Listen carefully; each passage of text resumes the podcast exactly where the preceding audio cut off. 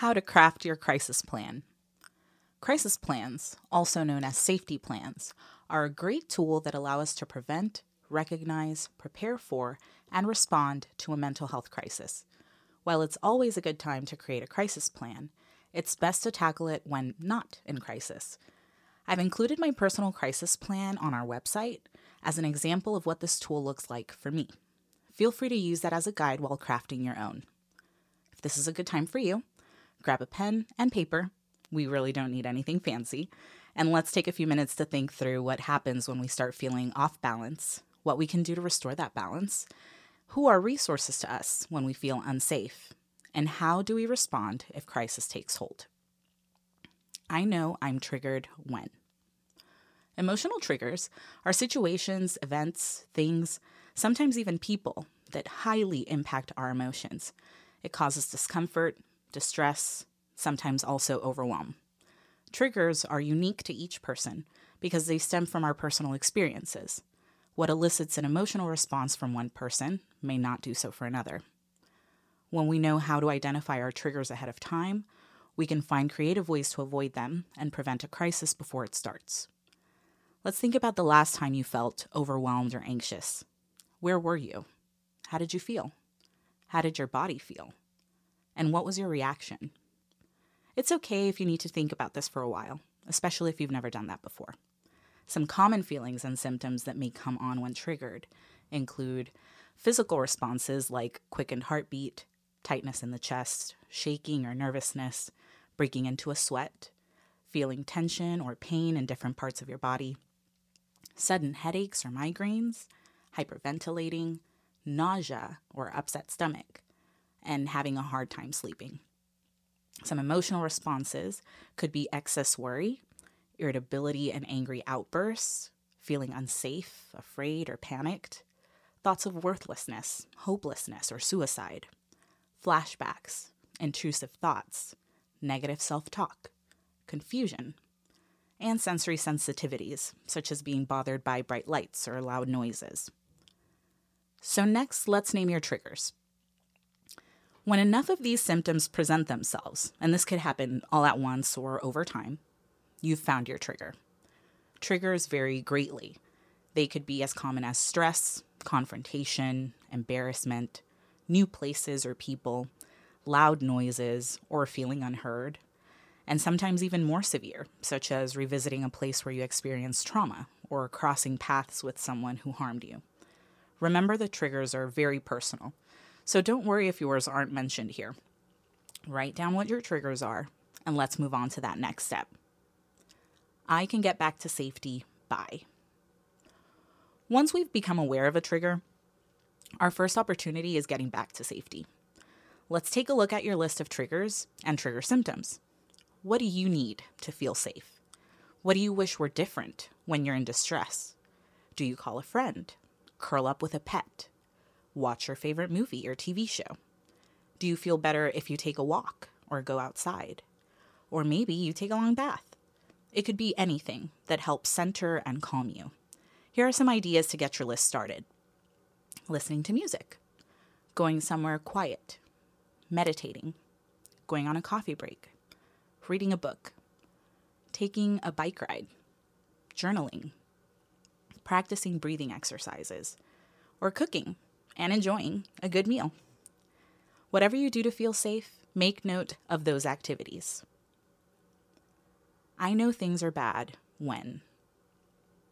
Sometimes, even going back to our place of safety just isn't enough, and our trigger symptoms escalate. However, just like noticing the trigger itself, it's important to notice when we're losing control. This could look like binge eating or not eating at all, self harm, brain fog or an inability to concentrate, poor performance at work or school, feeling faint or lightheaded, having tunnel vision, struggling to stay on top of responsibilities, isolating ourselves, turning to drugs and alcohol, or thoughts of suicide. Think about a time when you were at the end of your rope and jot down what you felt leading up to that moment.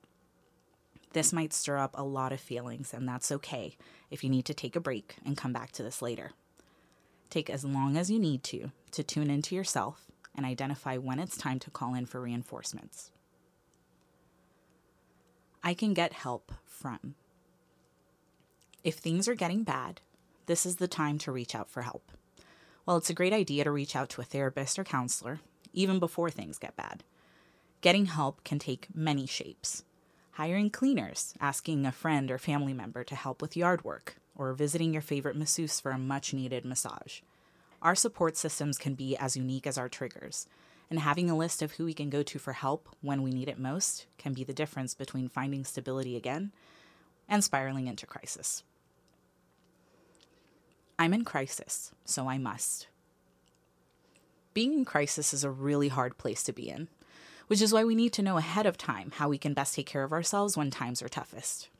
The National Alliance on Mental Illness, NAMI, defines mental health crises as any situation in which a person's behavior put them at risk of hurting themselves or others and or prevents them from being able to care for themselves or function effectively in the community. NAMI has a comprehensive guide that explains what mental illness is, what a mental health crisis looks like, and contains a fillable relapse plan to help you during recovery. You can also visit our resources page for ideas as you put together your own list of resources to help you when you're in crisis. In addition to calling crisis hotlines and text lines, you can also include getting an urgent appointment with your mental health provider, getting some rest, eating healthy food, taking time off work, or even telling a trusted loved one that you're in crisis so that they can step in to help you. The key here is to have immediate access to support so you can get through this time of crisis and begin your recovery. To recover from crisis and maintain mental wellness, I should. After crisis, recovery can feel like a daunting, sometimes even impossible task but it can be made easier by having a go to list of self care actions that protect you from future crisis. You could include things like exercising, eating healthy meals, drinking enough water, practicing personal hygiene, attending therapy regularly, keeping a clean space, getting enough sleep, brushing your teeth, visiting with friends, and spending some time outside. Mental Health America also has a great resource with tips and ideas that help in caring for ourselves. Activities listed in this section would ideally be a part of your daily and weekly routines to keep you feeling your best. Also, don't feel limited to this list. If there are other activities that make you feel good and keep feelings of overwhelm at bay, be sure to add those and practice them often. Don't stop now. Now that you have a good starting point, try adding your own categories. This is your crisis plan, after all. Different types of rest, a specific list of songs or movies, a list of distractions to get you out of your head, and ways to self soothe, like chewing gum, using a fidget toy, or doodling, for instance, could all be included in your crisis plan if you so choose. You may also want to consider setting up a mental health emergency fund for those times when we need to outsource things like dinner and housework, or to pay for self care activities that come at a cost, like hiring a babysitter, a gym membership, or paying for that monthly mindfulness app subscription. Even setting aside a few dollars a month could allow you to take a coffee break or treat yourself to lunch on a bad day. Much like the ebb and flow of our lives, our crisis plans will change to meet our needs at any given time. So keep it in a visible location that you access often and don't forget to keep it updated. To see my crisis plan, visit our website, www.claritycgc.org. Good luck!